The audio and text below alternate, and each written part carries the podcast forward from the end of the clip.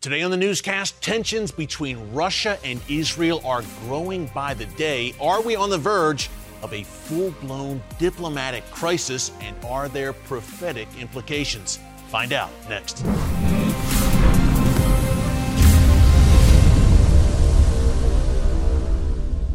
Hey, folks, Erick Stakelbeck here. Welcome to the Watchman Newscast and welcome to Dallas.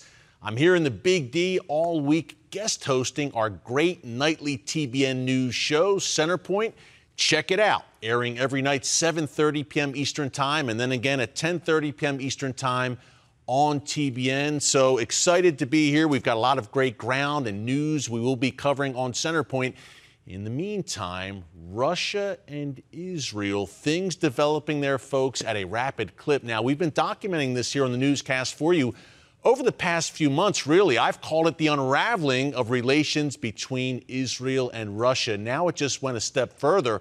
Russia is saying now that it is banning, it is shutting down an organization called the Jewish Agency. Now, this isn't an official Israeli government agency, but it works very closely with Israel's government to bring Jews to the land of Israel, to their ancient and ancestral homeland. Of course, we had, I think, 1 million Russian Jews after the fall of the Soviet Union come to Israel. And now that Russia and Ukraine, the war there is raging, there's a good number of Jews, not only in Ukraine, but of course, still in Russia, who would like to leave the chaos and make what the Israelis call aliyah, going up, up to the land of Israel. The Jewish Agency helps to facilitate that Jewish immigration to Israel. And now Russia is saying it is about to shut the door. Now, a few thoughts here. Number one, this reminds me of the Soviet era, folks. That was the last time, really, that Israel and Russia had what I would call a diplomatic crisis. During the 1970s and 80s, the Soviet Union refused to allow what were called the refuseniks uh, among them, Jews who opposed that Soviet dictatorship. They refused to allow them to immigrate to Israel. And now, could we be staring at that kind of situation once again? We're going to break down the ramifications of this and the prophetic implications in a minute. Before I do, I just want to encourage you to subscribe to the Watchman News channel right here on YouTube and click the notification bell so you get alerts every time a new video is posted. Hey, we are rapidly approaching 500,000 subscribers here on the channel, half a million. Hard to believe, and it's all because of you, our watchmen and women on the wall. And of course, because of God Almighty, we will continue to deliver the news that He wants us to, to deliver for such a time as this. And part of that includes, again, that Russia Israel fraying relationship. Now, Israel has responded to the what looks like the shutdown of the Jewish agency. Israel's interim prime minister Yair Lapid said yesterday that there will be severe consequences to the relationship between Israel and Russia if Vladimir Putin's regime goes through with this and shuts down the Jewish agency. He is reportedly weighing his options. One option could be that Israel downgrades diplomatic relations with Russia, recalls the Israeli ambassador from Moscow, and perhaps even more troubling for Putin, Israel could take a much more vocal stand on the world stage against Russia's invasion, its onslaught in Ukraine. Another option for Israel is to delay, I guess you would say, delay delivery of the Alexander Nevsky Church in the Old City of Jerusalem. Now, we covered that issue on a recent newscast.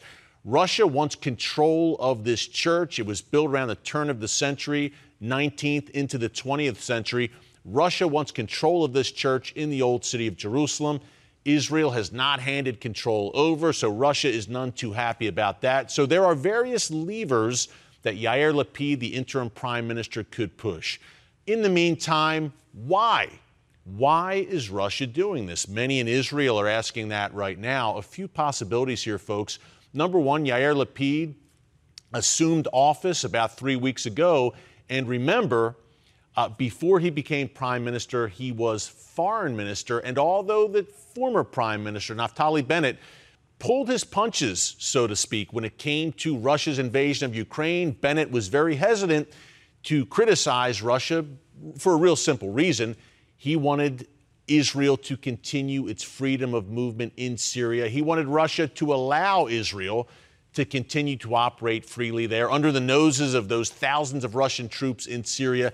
Bennett didn't want to rock the boat there. He wanted to keep Putin happy. Lapid, on the other hand, what's much more vocal in his criticism of that Russian invasion of Ukraine, and Russia was none too happy about it. Now that Lapid is the man in the hot seat as interim prime minister, perhaps Putin is turning up the heat, a little bit of revenge there, uh, in his view. Secondly, the Alexander Nevsky Church factor that we've mentioned, but perhaps the most intriguing and prophetically inclined reason could be that Russia is attempting to pressure Israel over Israel's airstrikes in Syria. Now, Israel has carried out hundreds of airstrikes against Iranian and Hezbollah targets inside Syria over the past few years, as we've shared on a very frequent basis here on the newscast.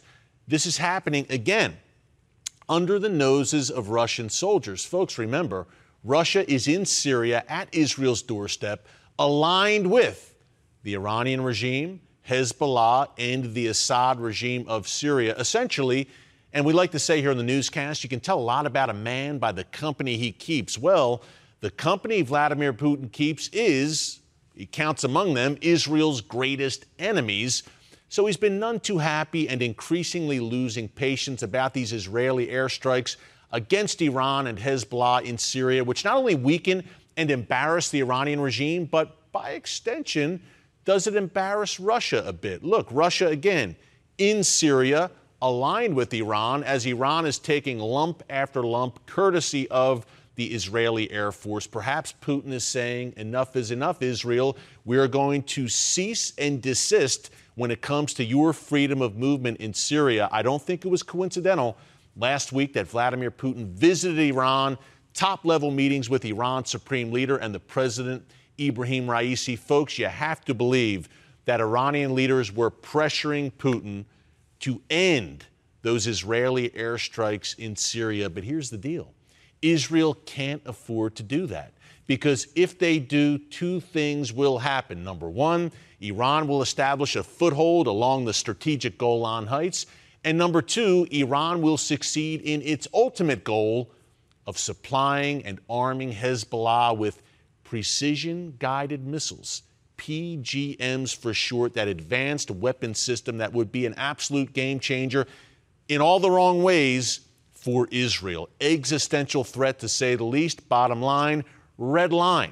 So, what's going to happen here? What will Russia do? Is a day coming where Russia is going to say to Israel, Enough is enough. No more. You cannot operate in Syria.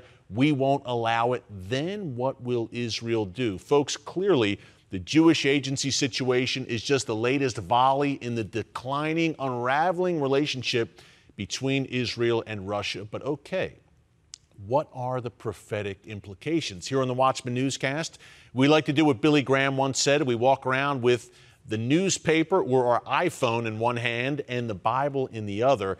In this case, I believe that the book of Ezekiel, chapters 38 and 39, foretells of this unraveling of relations between Russia and Israel. It's a funny name. It's called the War of Gog and Magog. Ezekiel lays it out. A quote, latter days, L A T T E R, latter days confederation that will come against Israel it will meet its demise on the mountains of Israel, but this confederation is led by Russia. It includes Iran. And I believe right now, as the prophetic chess pieces are moving on the board, we see that confederation shaping up in real time. I'm not saying that's going to happen tomorrow, overnight, but we see right now the diplomatic unraveling of relations first. And then, secondly, I believe a day is coming where there will be what I call a great betrayal, Russia coming against Israel. And as I close here, just a thought. In speaking on a frequent basis to current and former Israeli officials, I've posed this question to them time and time again. Are you concerned about Russia, that Russia will turn against you in Syria? Israel and Russia have had this so called deconfliction mechanism where Israel carries out the airstrikes, Russia stands back, they give Russia a heads up prior to carrying out these military operations against Iran.